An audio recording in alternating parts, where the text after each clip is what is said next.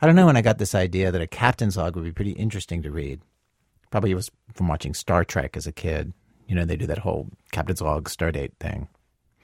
But in fact, in real life, here on planet Earth, most captain's logs? Usually, yeah, usually they're incredibly boring. I mean, it's like, you know, it's really um, pri- primarily meant to be a record of uh, ships' positions, weather. That's historian Erik Larson. He ran into this when he was writing a book about this hurricane that destroyed the city of Galveston in 1900. He thought that ships at sea might have interesting observations about the formation of this historic weather event, this storm. So he looked at lots of ships' logs. And I found it very frustrating, very frustrating. It was just like routine references, uh, and and meanwhile, you know, here's this gigantic storm looming on the horizon. And why? What would they say in their logs? Nothing. They would just list, uh, you know, wind speed, wind direction.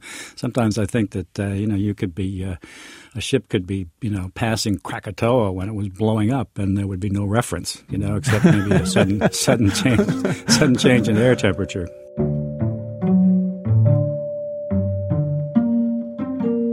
A ship's log does record anything unusual that happens on the ship itself, any damage to the ship. But really, it's about legal and administrative responsibilities. If cargo's damaged, insurers are going to need a record, that kind of thing. Which is why this one captain's log that Larson found really stood out. He was researching the sinking of the Lusitania for his book Dead Wake, and he got his hands on the captain's log for the U boat that sunk the Lusitania in 1915. The prose is businesslike and direct, just like most logs, even in translation from the German. But this captain just includes way more stuff, like way more detail, than other logs that Larson had read. When Captain Walter Schwieger spots the Lusitania at 2.20 submarine time, he notes four funnels and two masts. You know, starboard ahead, um, coming from south southwest, it's steered towards Galley Head, which is a it's a, a, a maritime landmark there in the Irish Sea. Ship is made out to be a large passenger steamer. Then he says submerged to a depth of 11 meters and at full speed, took a course converging. So so far, very matter of fact. Very matter of fact. Now, what's what's important to know know here as well is that, meanwhile, what's happening aboard his submarine is total chaos. You know, he's doing a fast dive, which, um, depending on conditions, uh, sometimes involved having members of the crew race to the bow, run to the front of the submarine to add add ballast, to add that extra weight. Yes. So he's doing this very fast dive. There's chaos aboard the, the submarine. There's a lot of energy, a lot of excitement. That human drama doesn't make it into the log, even this one. 2:35 p.m. submarine time, the ship that he's chasing turns starboard towards a town called Queenstown. He runs at the ship at high speed, which Larson says was actually not very fast at all. 3:10 p.m. submarine time, the log says he takes a clean bow shot at a distance of 700 meters. He names the kind of torpedo he uses and the depth adjustment he makes the angle. Torpedo hits starboard side right behind the bridge. You know, there it is. That's that's the actual firing of the torpedo and the attack. Then though, he starts in with a fairly a fairly elaborate, at least for a, a German submarine commander, narrative. He's watching this now um, through his periscope. An unusually strong explosion or detonation takes place with a very strong explosive cloud. The cloud reaches far beyond the front funnel. The explosion of the torpedo must have been accompanied by a second one, parentheses boiler or coal or powder question mark. The superstructure right above the point of the impact and the bridge are torn asunder. Fire breaks out, and the smoke envelops the high bridge. The ship stops. He's incorrect there, by the way. The ship uh, continued at 18 knots because its engines were knocked out, and you need engines in order to stop a ship. Mm. The ship stops immediately and heels over to starboard very quickly. He says, immersing simultaneously at the bow. Great confusion ensues on board. The boats are made clear, and some of them are lowered to the water. He means like the lifeboats there. Yes, the lifeboats. In doing so, some must have lost their heads. Some boats, full to the capacity, are lowered, touch the water with either stem or stern first, and founder immediately. What's actually happening is they're filling with water, capsizing, sinking. It is a grisly scene. People throwing themselves off the ship into the water and getting sucked underneath the sinking vessel. People getting crushed by the lifeboats. 1,198 died. Captain Schwieger watches through his periscope and he can't actually hear anything. What he's seeing is like this terrible silent movie. 3:25 p.m. submarine time in the log. As it seems as if the steamer will keep above water only a short time, we dived to a depth of 24 meters and ran out to sea. Now, what he means there is he doesn't have to hang around and fire another torpedo. However, here he says the most controversial statement in his log it would have been impossible for me, anyhow, to fire a second torpedo into this crushing crowd of humanity trying to save their lives. It would have been impossible for me to fire a second torpedo into this crushing crowd of humanity trying to save their lives. This sentence is controversial because he's never like this anywhere else in the log. Never sympathetic to his enemies this way. He never expresses feelings like this in this log that's going to be read, you know, by his superior officers. Why say this? I don't know what to think. I, I, I, would like to think that this captain had that level of remorse, right? And that uh, and that he acknowledged it right there at the time. I don't I don't think so. My money is on a, a post post patrol revision that he may have added that after the fact, after um, everybody recognized how much the world had been repulsed by this attack on men, women, and children on an unarmed passenger ship. But if you think about it, even this, it doesn't totally add up. Like, okay, sure, the rest of the world was horrified by the sinking of the Lusitania, but Schwieger lived in Germany, where this was celebrated, a huge victory. Did he want to change the log because he thought, like, okay, maybe they would actually lose the war? And he worried about how this was going to look? Did he just not want this to be his legacy? How he'd be talked about a hundred years later, as, you know, I'm doing, like, right this second.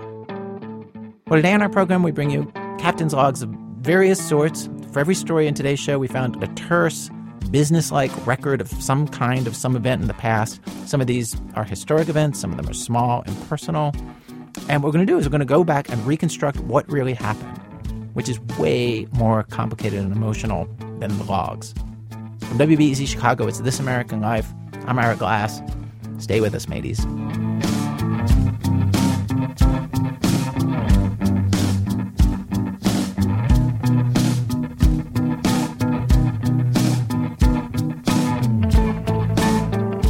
One, Cookies and Monsters. So, part of what's interesting about reading Captain's logs is then going back and piecing together the true story that they're only sort of telling. And that is what PJ Vogt does in this next story. He starts picking something apart and asking questions, and he ends up somewhere very different from where he starts. Here's PJ. I've got a friend, let's call him Dale. Dale has a Gmail address that's pretty generic, like dsmith at gmail.com. And people with email addresses like these get a lot of emails that just aren't meant for them, like email wrong numbers. And this happens to him all the time. Last time I saw him, he just got an email written completely in Spanish from a kid somewhere asking if he could turn in some work late. Dale's a nice guy, but he likes to play pranks. He likes to mess with people. So he answers the emails. Here's one he got a while back. I think it started off Hey, ladies, to all Calgary area district commissioners and district cookie advisors. And then it started talking about how they had a bunch of stale cookies that they didn't know what to do with, and we got to move them off the shelves. And uh, if they're past the expiration date, then we can't use them in the next cookie campaign. The emails continue, and Dale learns that the world of professional cookie advising it's surprisingly bureaucratic. At the top, there's a national cookie advisor but beneath her, there are provincial cookie advisors who report up, and then beneath them, there are district cookie advisors. Dale has no idea what's going on here, but he decides the best thing he could do would be to reply with an intentionally stupid email, detailing a bunch of asinine solutions to the stale cookie problem. He suggests the advisors sharpie over the expiration dates on the packages. He suggests they eat all the stale cookies themselves. In my mind, I was thinking, no one's going to be- no one's going to believe this. This is what a stupid email to write to somebody. Who who would hire a person with suggestions like these? Cynthia, who's the Calgary area cookie advisor, responds to Dale's email with complete polite cheerfulness. She sends him a cookie freshness calculator to help him sort his stale cookies from his fresh cookies. So Dale responds with even stupider messages. He was trying to make it more obvious that he was just kidding. I said, What's the status on the cookies? Yar, me so hungry with a picture of Cookie Monster. and I think she responded something along the lines of, Those orders were supposed to go in a month ago, or did I misunderstand your question? Rather than clarifying, Dale asks her, Why are we even in the cookie advising business? He says his clients, they're all about chocolate bars now. And Cynthia responded, chocolate bars? Question mark question mark question mark question mark. All of my other suggestions were met with like oh maybe i, I misunderstood or something but this one was very emphatic. It was what it was like chocolate bars? It actually seemed like dale had maybe touched a nerve because after that cookie advisor world went completely quiet. Dale was bothered by this. The original email he'd gotten had been meant for a woman named debbie. What if he'd gotten debbie in trouble or even just made her look bad? I'm a little i'm a little afraid. I'd like to think that um, oh, they just got it sorted out and, and now it's funny and, and Debbie is in on the joke. They're, they're, you know, just people trying to do their cookie job. I reached out to the woman who'd been trying to email Debbie, Cynthia, because I wanted to find out if Dale's prank had hurt anybody. Hello? Hello? Hi, Cynthia? Yes, it's me. Hi, it's PJ. How Cynthia has multiple sclerosis, and it can be hard for her to talk. So her friend Sheila volunteered to help out. I read them the emails. And of course, the obvious solution is to eat them during our next member meeting. Please discuss with the rest of area, and I will forward your decision on to national. Thanks so much. Do you remember getting that? You know, I don't, but we we get a lot of questions um, all across Alberta at, at Cookie Time. Often they have suggestions that don't always fly. so we find we find a way to respond to them as best we can. Cynthia and Sheila explained that they were part of Girl Guides. In the US, we have Girl Scouts. Most everywhere else in the world, they call them Girl Guides. If you know anything about Girl Scouts, you won't be too surprised by this. But Cynthia and Sheila have a way of talking that is just unrelentingly positive. It's just the Girl Guide way. That's why Cynthia was so patient with Dale. It was her job. But she was also very patient with me. Even as for reasons that I don't quite understand, I found myself explaining to her the entire pattern of events that had led Dale to email her. I guess the email was meant for Debbie, but it went to a Dale. Oh. oh. Now it's starting to make a little bit of sense. This helpful, sunny tone, this girl guide voice, is hardwired into their original mission statement, which reads, quote, a guide smiles and sings under all difficulties, end quote. Smiling and singing under all difficulties. This sounds ridiculous to me, or at least it did, until I heard a truly crazy story about this exact thing Girl Guides smiling and singing through incredibly extreme circumstances. I first heard about it from a woman named Janie Hampton. She's kind of a Girl Guide expert. She wrote a book about them. I have to admit, when I started writing the book, I thought, you know, I'm going to make this a bit of a satire and laugh at them. She says laughing at Girl Guides is pretty easy because most people think of them as not particularly cool, too sincere. What we call naff nowadays. What's naff? But those um, sort of unfashionable, nerdy. So Janie sets out to tease some nerds. But then she starts researching. And one day she's deep in the Girl Guides archive in their London headquarters, and she finds this old notebook. It's small, 7 by 10. And the book's a handwritten log of nearly everything one Girl Guide troop did years ago and it said we did skipping and we did knots and we did all sorts of jolly things. And then I came across this song that they'd written, and it said, We sang our song yesterday, and it went, We might have been shipped to Timbuktu, we might have been shipped to Kalamazoo. It's not repatriation, nor is it yet starvation. It's simply concentration in Chefoo. And I thought, what on earth does that mean? Concentration in Chefoo. Janie does not know where Chefoo is, but she's sure it's not in England, so she looks it up. Chefoo is, was, a place in China, a coastal city. It's a good 7,000 miles from London. According to the guide's logbook, the song had been written and performed by a group of Girl Guides for a concert on Christmas Day, 1942. The Christmas concert, Janie discovers, was held in Chefoo, but not at a school. The Girl Guides sang their song in a concentration camp. Janie was baffled. Why would a concentration camp in China have a singing Girl Guide troupe? So Janie starts digging, and she finds one who was there, an actual witness born in China, who ended up in the same camp as these Girl Guides, this Belgian guy. Leopold Pander, 74 years old. The problem is, it turns out he has absolutely no memory of his time there. I try to remember something, but nothing comes back to me. Nothing. except for this nightmare he used to have when he was a kid. At the time, it hadn't made sense to him, but later he thought it must have taken place at the camp. What was the dream that you would have?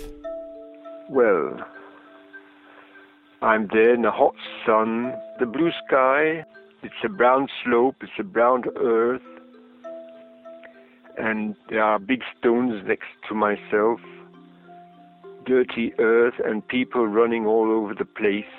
Are there sounds? No sound, absolutely no sound. Somebody picks me up, and then I wake up. That's that's all I remember. That dream came back very often.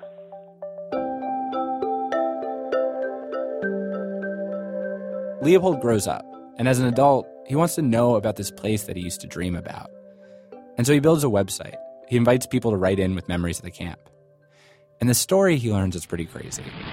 Japan's latest invasion of China, which has already lasted two years, is war on a huge scale. So I did not know this, but during World War II, when Japan occupied China, they built concentration camps that were filled with American and British and other European civilians. Japanese put their prisoners of war to work. Civilians who'd been living in China. One of those camps was called Weihsien. That was Leopold's camp. And among the inmates at Weihsien were a group of children. They were American and British. They were mostly the kids of missionaries. And they'd been studying at a boarding school called Chefoo. Japanese troops invaded Chefoo and captured the kids and eventually brought them to Weihsien. with their teachers, but no parents. So about 150 children who for four years were in this camp. And the teachers had very sensibly taken with them um, books, paper, musical instruments, And of course, one more thing. brownie uniforms, guide uniforms, all the things they thought, we're, we're going to need this sort of thing to keep the kids occupied. In the Japanese camps, there was very little food.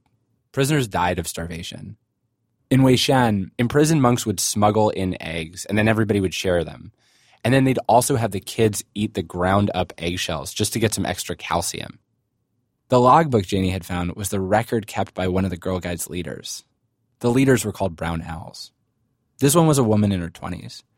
And the tone of her writing was the exact same cheerful, impervious to bad news tone that Dale's cookie advisor email thread had had.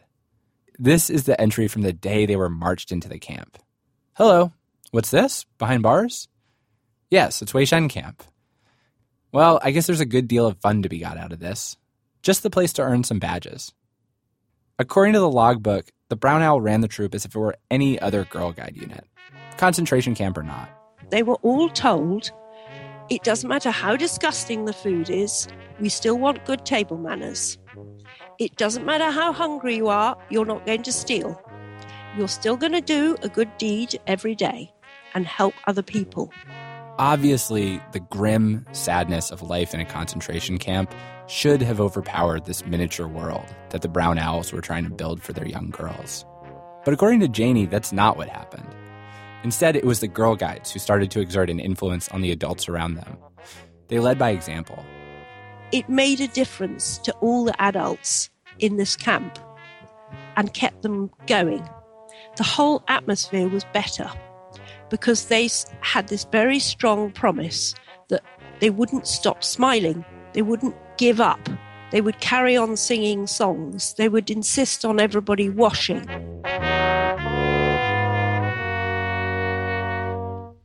This is the point where I wondered was this true? I didn't think that anybody was necessarily lying to me. I just thought probably the brown owl had left the bad stuff out of her logbook. I figured she'd put the best possible spin on an awful situation. That's what Girl Guides do, right? Oh, and the door's open. Oh, hello. Come on in. Hi. Fortunately, there's a woman who's still alive and remembers Weihsien. Her name is Mary Previte. She lives in New Jersey. I visited her with my producer, Phia Bennin. Can I tell Oh, by the way, can I pour you some tea? I am so bad about oh, this. Oh, I get so busy talking that, that Mary I Previte forget is a small, beautiful 82 year old woman. She's also one of the happiest people I've ever met. I don't know if anybody I've interviewed has ever fully broken into song unprompted. Mary did. Seven times. Also, unlike Leopold, Mary has a phenomenal memory. She told me about the day that Japanese troops arrived at her boarding school. The day after Pearl Harbor was attacked, the Japanese showed up on the doorstep of our school. They put seals with Japanese writing on everything the tables, the chairs, the pianos, the desks. Everything belonged to the great emperor of Japan. And then they put armbands on us. Everyone had to wear an armband A for American, B for British, whatever our nationality was. The girls were eventually transferred into Weihsien. Mary became a concentration camp girl guide. This was over 70 years ago. But when Mary talks about the camp, she sounds like she's still there. Like she's 12 years old again. She said this story about the brown owls insisting on good table manners. Absolutely true. So you're eating some kind of glop out of, of maybe boiled animal grain, because gaoliang is a broom corn that the Chinese feed to their animals, was often what they fed us. And, and you're eating it with out of a soap dish or a tin can. And here comes Miss Stark up behind us, one of our teachers. Mary Taylor, do not slouch over your food while you are eating. Do not talk while you have food in your mouth. And there are not two sets of manners one set of manners for the princesses in Buckingham Palace, and another set of manners for the Weihsien concentration camp. Mary was separated from her parents, unsure of when she'd be released, surrounded by attack dogs and men with guns. She says that she spent a lot of her time just thinking about earning merit badges. In the winter, it would get cold, freezing, but no heat was provided to the prisoners by the guards. Instead, Mary and her friends had to go collect leftover coal shavings from the guards' quarters. I remember now the ritual of going to Japanese quarters to get the coal dust and carry it back. Like, like making a new pencil from pencil shavings. Except the coal was heavy, and it had to be passed bucket by bucket in a line of girl guides. Then the shavings were mixed with dust and water and dried in the sun. It was long, hard work. And then at the end of it, you still had to go use that recycled coal in a pot bellied stove and keep the stove lit so that everybody would be warm. It sounded horrible, like a childhood from a Charles Dickens novel. Except Mary remembers it as being surprisingly fun, a game she could win. I and my partner, Marjorie Harrison, we won the competition in our dormitory, of which stove lighting team made the pot bellied stove in the winter turn red hot more times than any other girl in the camp. Well, you know, here I am, 82 years old, and what do I choose to tell you? I won the pot belly turned red more times with me and Marjorie Harrison than any other girl in our dorm. When you describe it, it sounds like you're describing summer camp instead of describing like a concentration camp. Did it feel like summer camp? Did you no, ever? No, I never was in a summer camp, so I can't give you a opinion. no, no, no. Absolutely not. When you when you had guard dogs, bayonet drills, electrified wires, barrier walls, uh, pillboxes with with guards, armed guards in them. You know, you weren't in a summer camp. There was. Don't misunderstand me. I'm not saying this was fun city. I'm telling you, we lived a miracle where grown-ups preserved our childhood.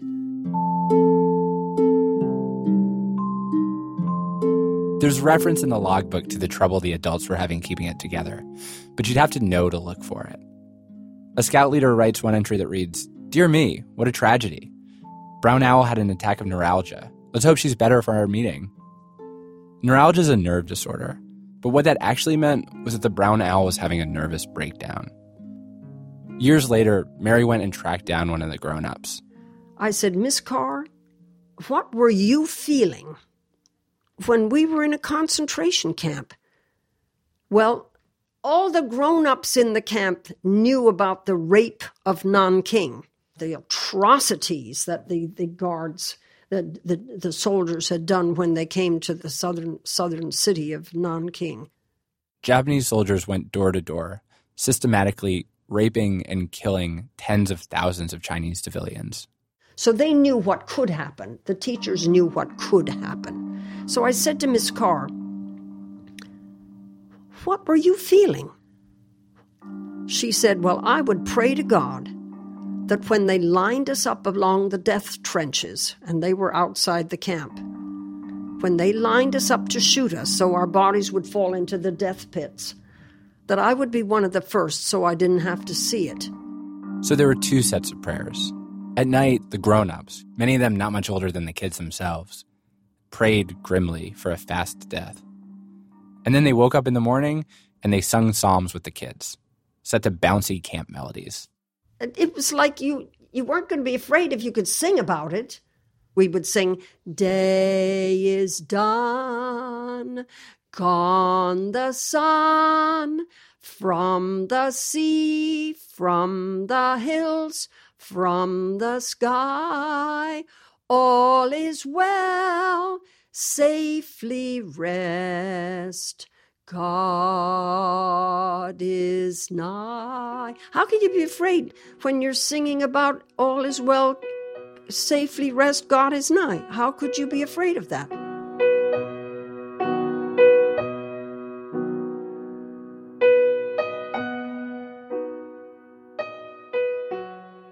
So we were constantly putting things into music. Often, you know, there was a little bit of a twist of fun to it. Um, one of the songs that we we sang was "We might have been shipped to Timbuktu, we might have been shipped to Kalamazoo. It's not repatriation, nor is it yet stagnation. It's only concentration in Chefoo." There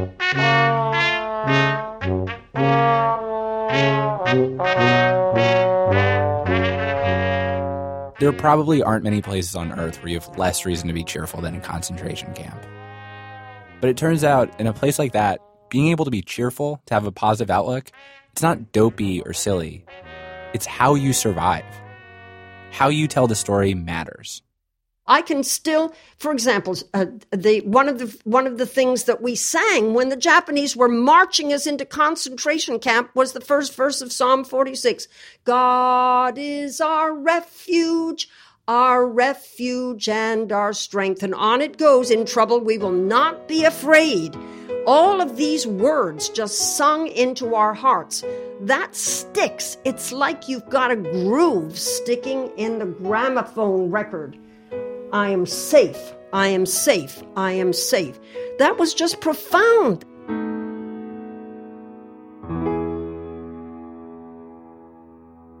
The first Chefoo brownies warded off despair for four years, until finally, on August 17th, 1945, they were rescued. It was a windy day. Mary remembers the American plane flying low over the camp. And then the parachutes falling from the sky. All I knew was I was running to find the, d- d- whoever was that was dropping out of the sky beyond the barrier walls. I'm there in the hot sun, the blue sky. It's a brown slope, it's a brown earth. And the people went berserk. People running all over the place. People were crying, screaming, dancing. Somebody picks me up, and then I wake up Leopold says that the nightmare that used to haunt him is just his memory of that day, of being a four year old, lost and wandering around a riot of freed concentration camp survivors. Most of the people who were there on Liberation Day are now dead. One of the dormitories at Weihsien's a memorial, but mostly this place exists as a footnote in some books, on a website designed by a Belgian man, and in the memories of the remaining survivors. It's a half disappeared world with a strong pull on the people who do still remember it. A couple weeks ago at the grocery store, I watched a gang of brownie scouts rush down the pet food aisle. They had their uniforms on, covered in merit badges for public speaking and backyard astronomy. They were happy and safe in their own world, a million miles from Weihsien. I wondered if they knew what they might be capable of.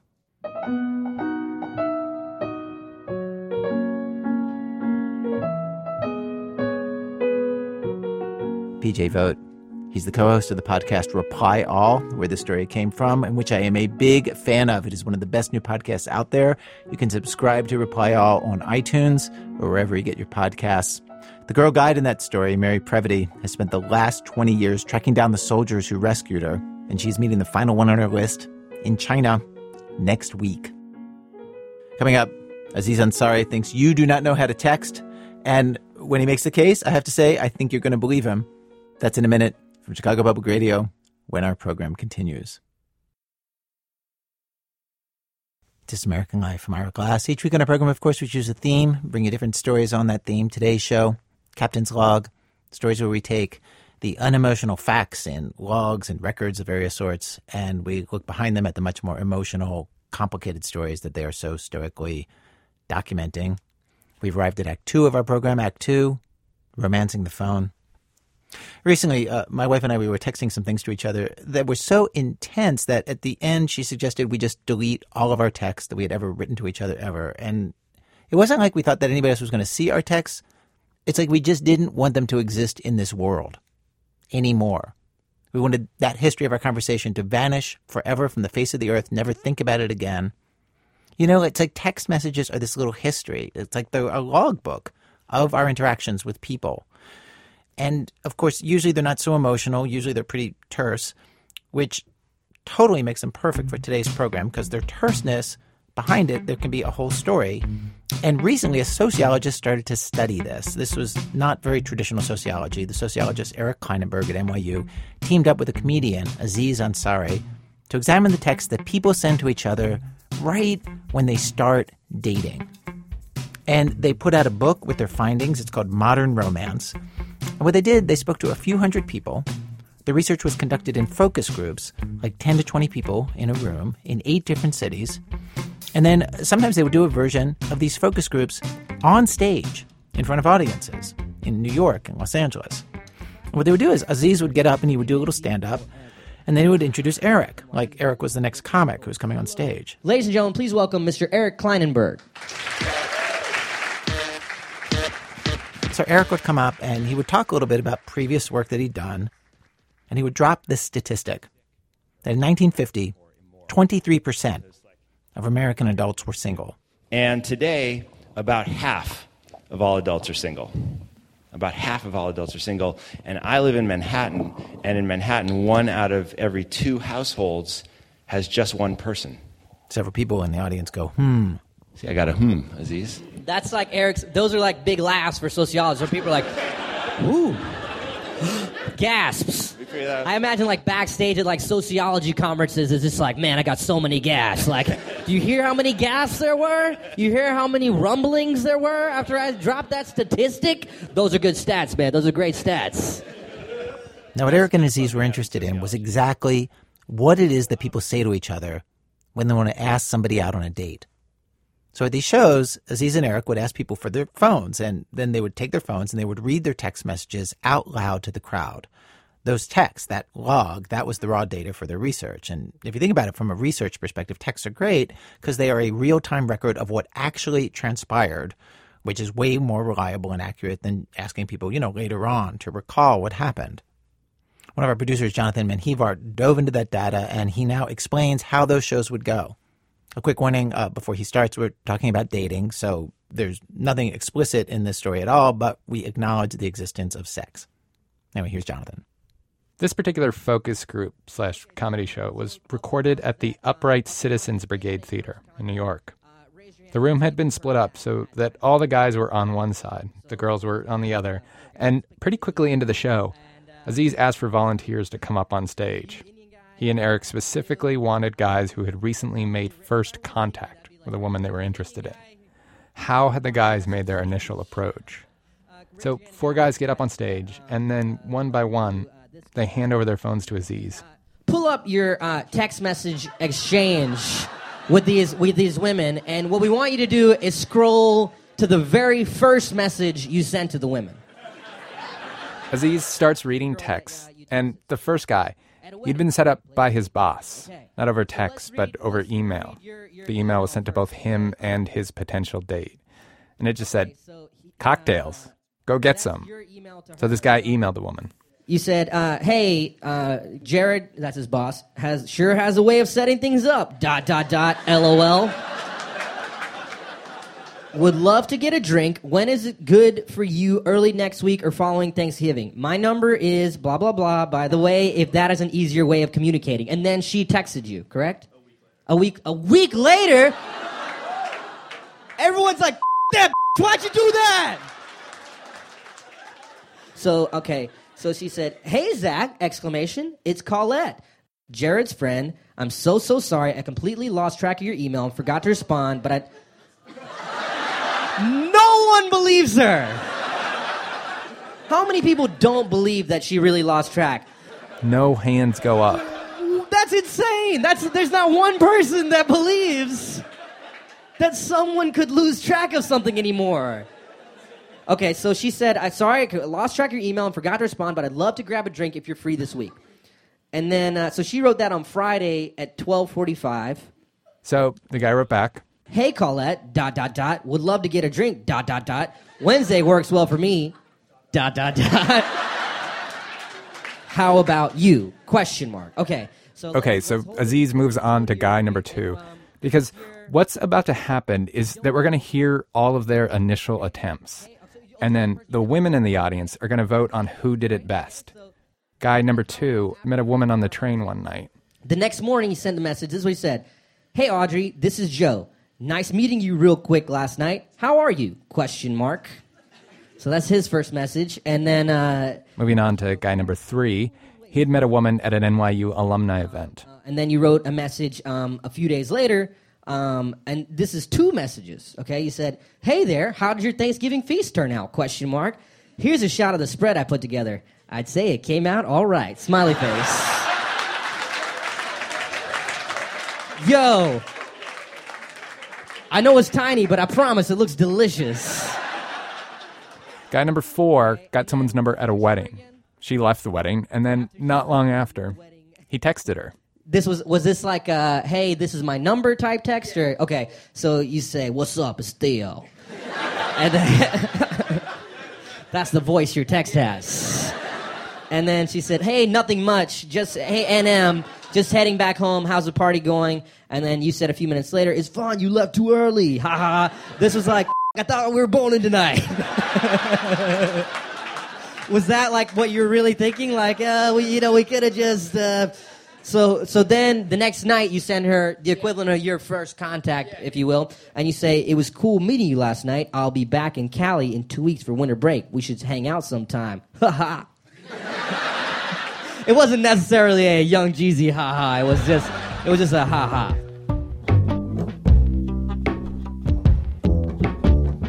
So, four guys. Which one did this best? Aziz and Eric turned to the women in the audience. Why don't we see uh, which one do you guys like the most? Uh, women in the just the women in the audience. Um, clap if your first your favorite is this. So, the clear winner? The guy who wrote about Thanksgiving. Hey there, how'd your Thanksgiving feast turn out?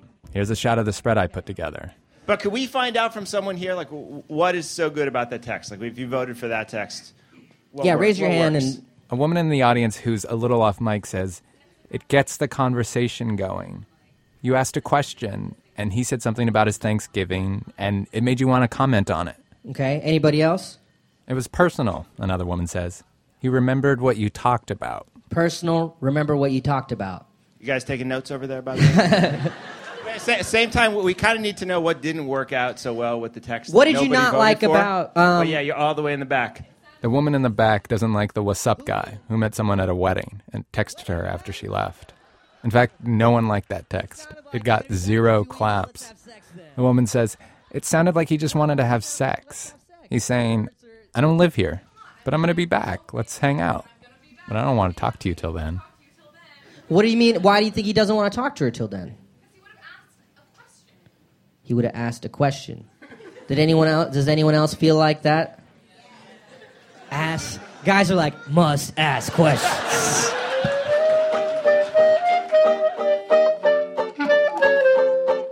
Other than asking questions, Aziz and Eric have some very clear advice about the kinds of text their research shows works when you're trying to ask someone out. Number one, invite the person to something specific at a specific time. Two, say something that refers back to an earlier conversation you had, so it's clear you were listening. And three, say something funny. Aziz and Eric say most guys surprisingly do not instinctually get this. They don't do it. But after dropping this knowledge at the show, women were invited to come up on stage to share texts they'd gotten from guys.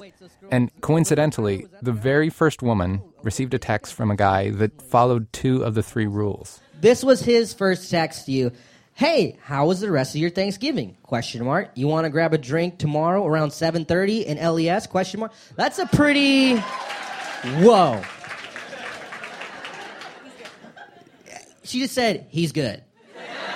That's the bar for he's good. How was your Thanksgiving? Do you want to get a drink Wednesday? Oh my God, who is this God? That guy got a date. Okay, what about Another woman got a text that was at the opposite end of the spectrum. The guy pretty much does everything wrong from the start. Okay, so his first message, hi. And then you have to go, hi, is this Connor? And then he goes, I mean, this dude doesn't even want to tell his name. Hey.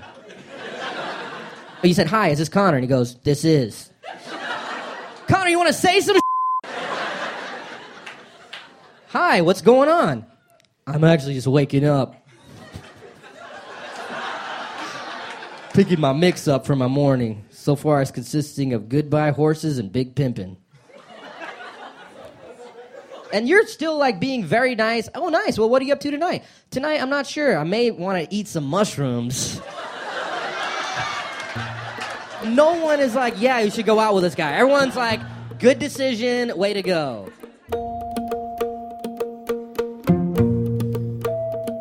Okay, so to review, there are three rules ask a question, make a specific plan, be funny. In fact, this night at the UCB Theater, Aziz asked guys in the crowd to text someone they were interested in, right now, armed with this new knowledge. And just before the end of the show, Is, is it, did any of you guys get a message back? Anybody? That, you did? Okay. Oh my God. Okay. Okay. So you said, um, "Hey, I'm finally free from the horrors of math. Do you want to check out a new bar on Franklin next week?" Question mark. She wrote back. Six minutes later, yeah, for sure! Exclamation! I'm down. Also, next Thursday is my birthday, so I'm hoping to party it up next weekend. Smiley face. Holy, we were right. Thank you guys so much for coming out. We really appreciate it.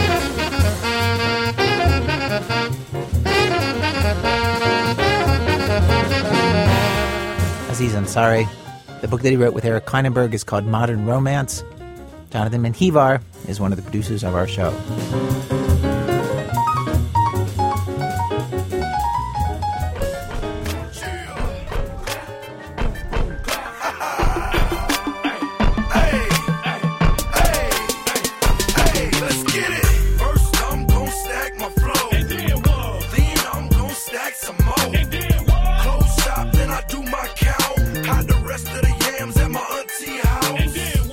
Three on a quiet street in Richmond. So, all through this hour today, we have uh, documents that describe big dramatic things in the most just the facts, ma'am language possible, like a captain's log usually does. And we found this article from 1853 that's a good example of this. In the article, a writer named William Chambers went out to witness and report on slave auctions. Apparently, enough people had written about these in a very melodramatic and sensationalistic way that Chambers felt like somebody needs to go out and give a true, factual account. Everything is described precisely as it occurred, without passion or prejudice. It would not have been difficult to be sentimental on a subject which appeals so strongly to the feelings, but I preferred telling the simple truth. Our excerpts of Chambers' article were read for us by actor John Ellison Conlee. By 1853, slavery was controversial, and Chambers opposed it. He was a Scottish guy, an outsider. And so he spent a couple days going from one auction shop to another in Richmond, Virginia. Chambers explains that he'd seen advertisements for slave sales. And when he went to the addresses, he found a narrow, short street between two main streets in the city, brick houses on either side, where there were a few small auction shops. On this particular day, it was pretty empty. The shops were identifiable by little red flags that hung outside their doors, and pinned to each flag was a piece of paper listing the men, women, and children who were going to be sold that day. Conceive the idea of a large shop with two windows and a door between, no shelving or counters inside, the interior a spacious, dismal apartment, not well swept, the only furniture a desk at one of the windows, and a bench at one side of the shop, three feet high, with two steps to it from the floor. Conceive the idea of this dismal looking place with nobody in it but three Negro children who, as I entered, were playing at auctioneering each other. An intensely black little Negro of four or five years of age, was standing on the bench, or block as it is called, with an equally black girl about a year younger by his side, whom he was pretending to sell by bids to another black child who was rolling about the floor. My appearance did not interrupt the merriment. The little auctioneer continued his play and appeared to enjoy the joke of selling the girl who stood demurely by his side. Fifty dollar for the gal, fifty dollar, fifty dollar. I sell this here fine gal for fifty dollar, was uttered, with appropriate gestures, in imitation, doubtless, of the scenes he had seen enacted daily on the spot. I spoke a few words, but was scarcely understood, and the fun went on as if I'd not been present. So I left them, happy in rehearsing what was likely soon to be their own fate.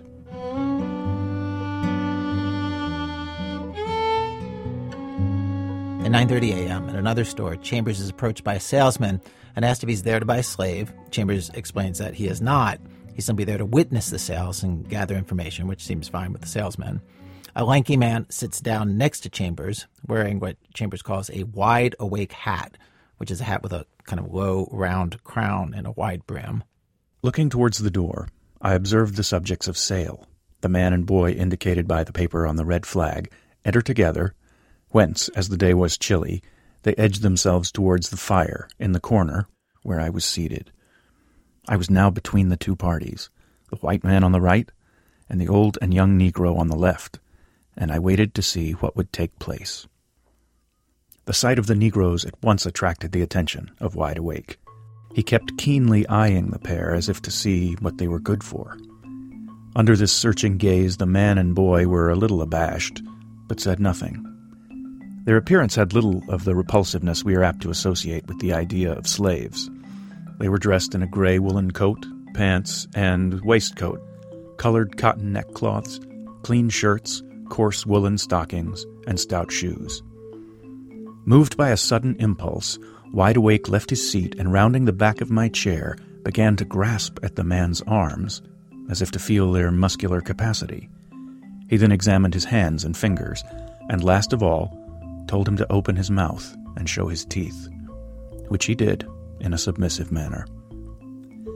Having finished these examinations, Wide Awake resumed his seat. I asked the elder Negro what was his age. He said he did not know. I next inquired how old the boy was. He said he was seven years of age. On asking the man if the boy was his son, he said he was not. He was his cousin. Chambers and the man that he calls Wide Awake wait around for a while for the auction to start and then get tired of waiting, and they leave the shop to check out another one further up the street. Here, according to the announcement on the paper stuck to the flag, there were to be sold a woman and three children, a young woman, three men, a middle aged woman, and a little boy. Already a crowd had met.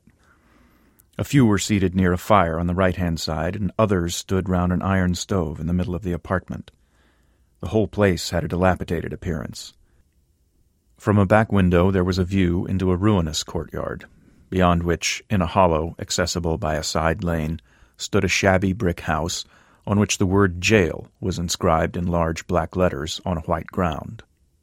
I imagined it to be a depot for the reception of Negroes. On my arrival, and while making these preliminary observations, the lots for sale had not made their appearance. In about five minutes afterwards, they were ushered in, one after the other, under the charge of a mulatto who seemed to act as a principal assistant. I saw no whips, chains, or any other engine of force, nor did such appear to be required. All the lots took their seats on two long forms near the stove. None showed any signs of resistance, nor did anyone utter a word.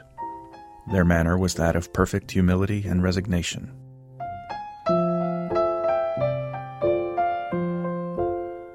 As soon as all were seated, there was a general examination of their respective merits by feeling their arms, looking into their mouths. Yet there was no abrupt rudeness in making these examinations. No coarse or domineering language was employed. The three Negro men were dressed in the usual manner, in gray woolen clothing. The woman, with three children, excited my peculiar attention. She was neatly attired, with a colored handkerchief bound around her head, and wore a white apron over her gown. Her children were all girls, one of them a baby at the breast three months old, and the others two and three years of age, respectively, rigged out with clean white pinafores. There was not a tear or an emotion visible in the whole party. Everything seemed to be considered as a matter of course, and the change of owners was possibly looked forward to with as much indifference as ordinary hired servants anticipate a removal from one employer to another. While intending purchasers were proceeding with personal examinations of the several lots, I took the liberty of putting a few questions to the mother of the children. The following was our conversation. Are you a married woman? Yes, sir. How many children have you had? Seven. Where is your husband? In Madison County. When did you part from him? On Wednesday, two days ago. Were you sorry to part from him? Yes, sir, she replied with a deep sigh. My heart was almost broke. Why is your master selling you? I don't know. He wants money to buy some land. Suppose he sells me for that. There might not be a word of truth in these answers, for I had no means of testing their correctness. But the woman seemed to speak unreservedly, and I am inclined to think that she said nothing but what, if necessary, could be substantiated. When the woman and her three children are put up on the auction block, bidding starts at $850, but it only gets up to $890. That won't do, gentlemen, the auctioneer says. I cannot take such a low price. And the woman and her children uh, step down from the block. $890 is the equivalent of nearly $26,000 today. Chambers reprints a price list. That's what one adult would sell for, not an adult and three kids.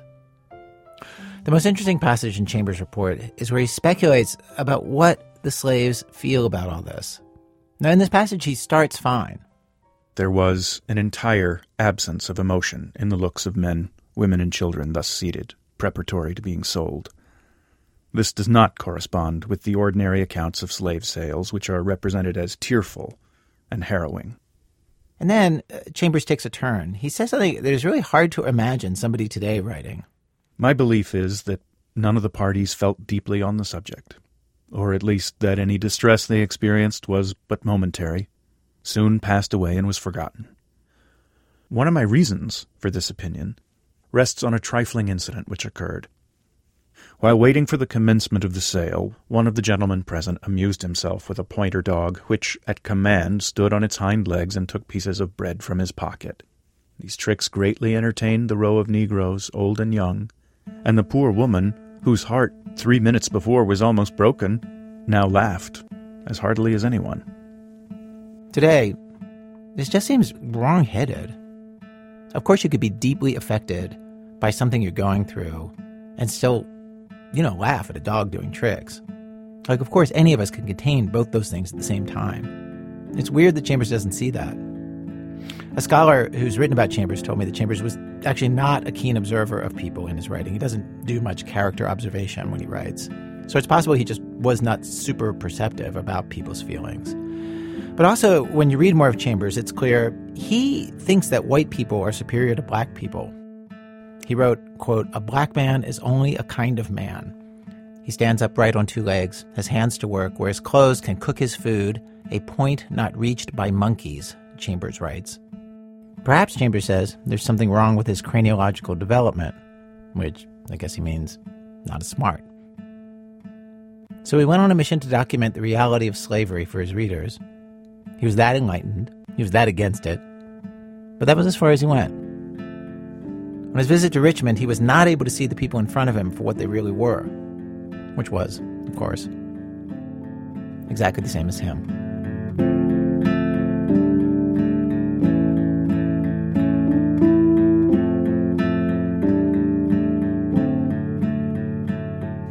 Act 4 A Brief History of Us. So, to close today's show, we asked a fiction writer, Etgar Keret, to create a short story that works like a captain's log that's told completely through a series of unemotional facts. Here's what he wrote. It's read for us by actress Sue Scott. At first, we were a cell, then an amoeba, then a fish, and after a very long and frustrating era, we became a lizard. That was the era when, as we recall, the earth felt soft and unsteady beneath our feet, so we climbed a tree. up there in the treetops, we felt secure. At some point, we climbed down and started walking upright and speaking. And as soon as we began speaking, we just couldn't stop. After that, we watched a lot of TV. It was a fantastic era. We always laughed in the wrong places, and people stared and said, What's so funny? And we didn't even bother answering. That's how little we cared. We promised ourselves we'd find a job we loved. And when that didn't work out, we settled for a job we didn't hate. And we felt lucky. And then unlucky. And then lucky again.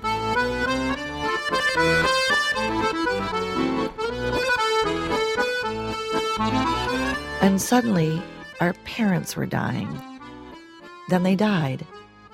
A second before they departed, we held their hand really tight and told them we forgave them for everything. Everything.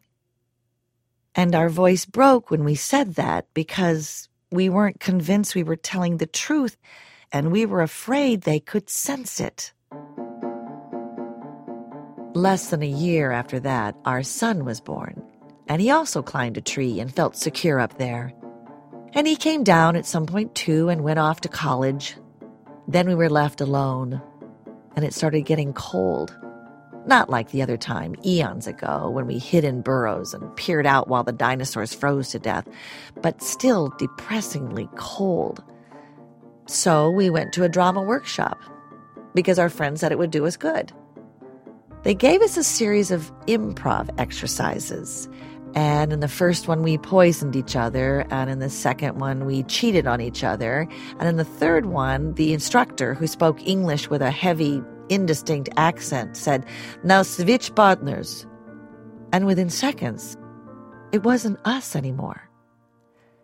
The new man who was my partner said, Let's do a sketch where you're a baby and I give birth to you and nurse you and protect you from all evil. And I said, Sure, why not? But by the time he'd finished giving birth to me and nursing me and protecting me from all evil, our time was up. And the instructor with a strange accent asked if the exercise had made any primal memory surface. And I said it hadn't, because I didn't want to admit that it had brought back warm primordial memories from millions of years ago, from before we even emerged from the water. Afterwards, at home, we got into an argument over something really dumb and had the biggest fight we'd ever had since we were created. We yelled and cried and broke things.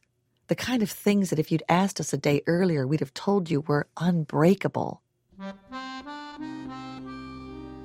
Then we packed our stuff up in a suitcase and shoved whatever didn't fit in the suitcase into plastic grocery bags and we dragged all that behind us like homeless people to the apartment where a very wealthy friend of ours lived, and he put a sheet out on his plush sofa for us.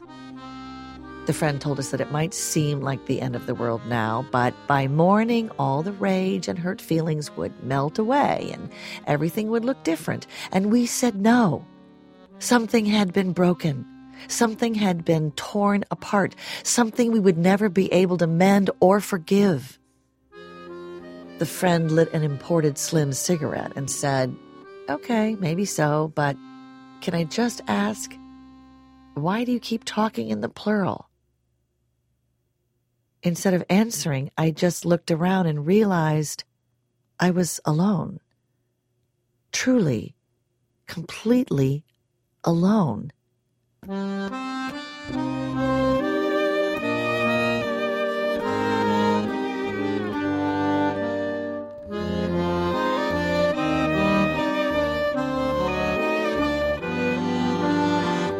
Sue Scott reading a story by Etgar Keret. Etgar's latest book is a memoir called The Seven Good Years. His story was translated from Hebrew by Jessica Cohen.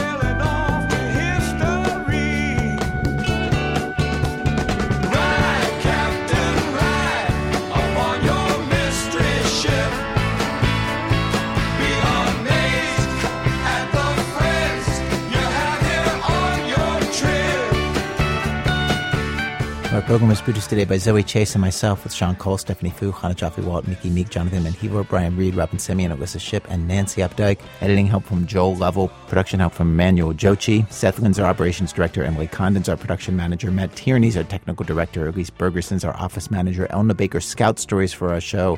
Research help today from Michelle Harris and Christopher Swetala. Music help from Damian Graef from Rob Geddes.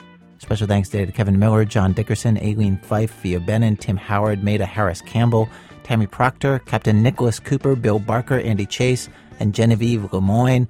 Breakmaster Cylinder did piano scoring for PJ Vogt's story. Michael Leonhardt arranged, and then he and Dan Levine performed the little horn number in that story. Our website, thisamericanlife.org. This American Life is delivered to public radio stations by PRX, the Public Radio Exchange. Thanks as always to our program's co-founder, Mr. Torey Malatia. You know, he donated blood this week, and when it was all over, I don't know. He told me he was really feeling out of sorts. I said, What's the status on the cookies? Yar, me so hungry. I'm Ira Glass, back next week with more stories of This American Life.